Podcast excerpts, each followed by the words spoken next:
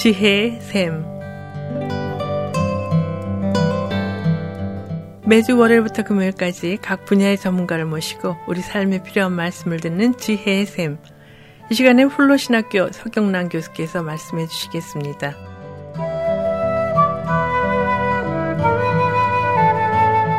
안녕하세요. 저는 오늘 여러분들과 함께 성경에 나타난 하나님의 선교를 밝혀주는 주제들을 살펴보려고 합니다. 성경의 중심적인 주제는 하나님의 선교인데 하나님의 선교는 현재적이고 미래적인 하나님의 나라와 깊은 관계가 있습니다. 선교는 살아계신 하나님께서 역사 속에서 절대적인 통치권을 행사하시며 백성들을 구속하시고 언약 관계를 이루시며 하나님의 백성들을 도구로 삼으셔서 열방 가운데서 열방을 향해 살아가게 하신다는 것을 의미합니다. 이러한 맥락에서 성경이 나타난 하나님의 선교를 밝혀주는 몇 가지 주제들을 살펴보려고 합니다.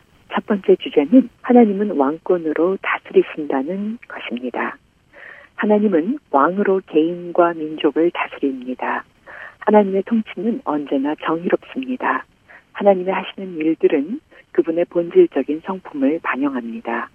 하나님의 선하심과 능력, 거룩하심과 공평하심, 인내와 은혜는 언제나 그분의 창조물의 최선을 위한 사랑의 돌보심으로 나타납니다. 하나님이 창조하신 왕국과 창조 세계와 서로서로를 돌아보는 인간들을 완전하게 다스리는 하나님의 통치는 하나님의 뜻을 드러내고 있습니다. 그런데 우리는 여기서 구약의 슬픈 진실과 마주하게 됩니다. 세속적이고 반항적인 어둠 왕국 백성들은 하나님의 통치를 회방했습니다. 예수님께서 하나님의 백성들 가운데 오셔서 걸어 다니시며 자신의 피로 새 언약을 세우려고 하실 때 땅에 속한 왕들의 통치 아래 있는 사람들의 행동과 통치자들의 요구는 새 언약 배경의 무대가 되었습니다.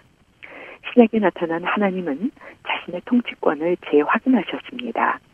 신약에 드러난 하나님의 주권은 그리스도의 주대심에 초점을 맞추고 있습니다. 하나님 나라에 속한 백성들은 예수를 주로 선포합니다. 고린도후서 4장 5절에서 바울은 이렇게 말합니다.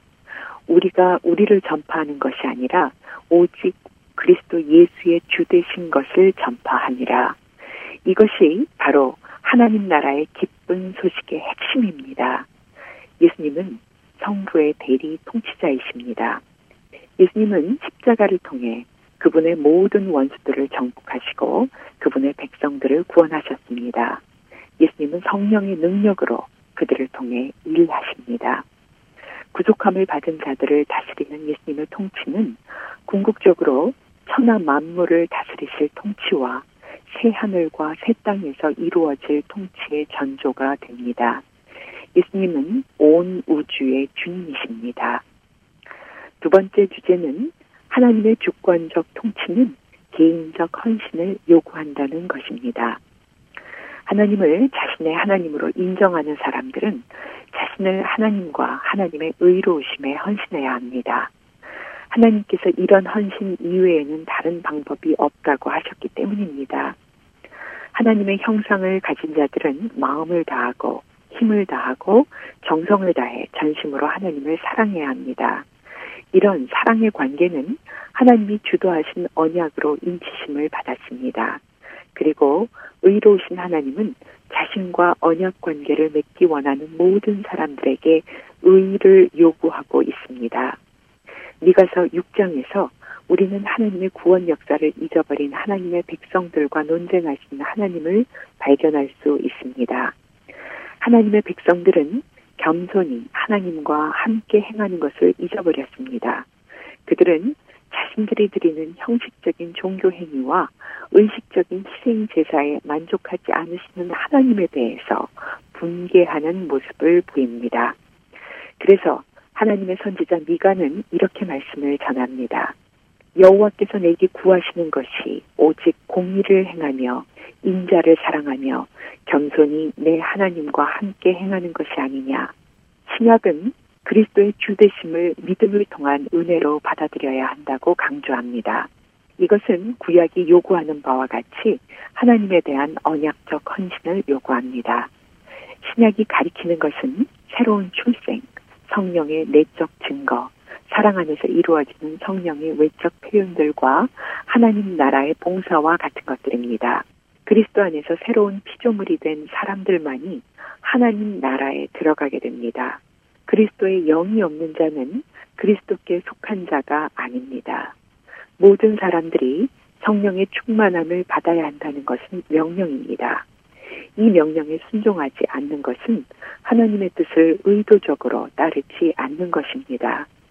예수님의 주되심을 고백했지만 삶으로 예수님의 가치관과 관점을 반영하지 않는 사람들은 자신이 그리스도께 속한 사람인지 다시 돌아보아야만 합니다.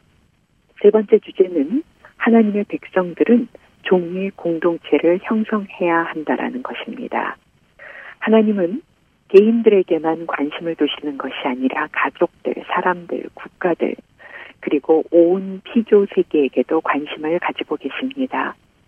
신의산에서 제정된 법령에 따라 하나님은 부족한 자기 백성에게 사회적 책임을 주셨습니다. 하나님이 그들 가운데 거하심으로 하나님의 통치가 그들 사회 구조의 각 부분으로 확대되는 것을 기뻐하십니다. 더 나아가 하나님은 자신의 백성들이 하나님의 구원을 땅 끝까지 이르게 하는 이방의 빛으로 삼기 원하셨습니다. 하나님은 자신을 계시하시며 인간의 존엄성을 떨어뜨리는 인종차별주의, 민족주의, 성차별주의, 그리고 다른 모든 주의들을 반대하십니다. 하나님이 싫어하시는 것은 침략 전쟁, 강요된 빈곤, 정치 권력의 남용, 성중에 있는 이방인들을 돌아보지 않는 것과 같은 것입니다.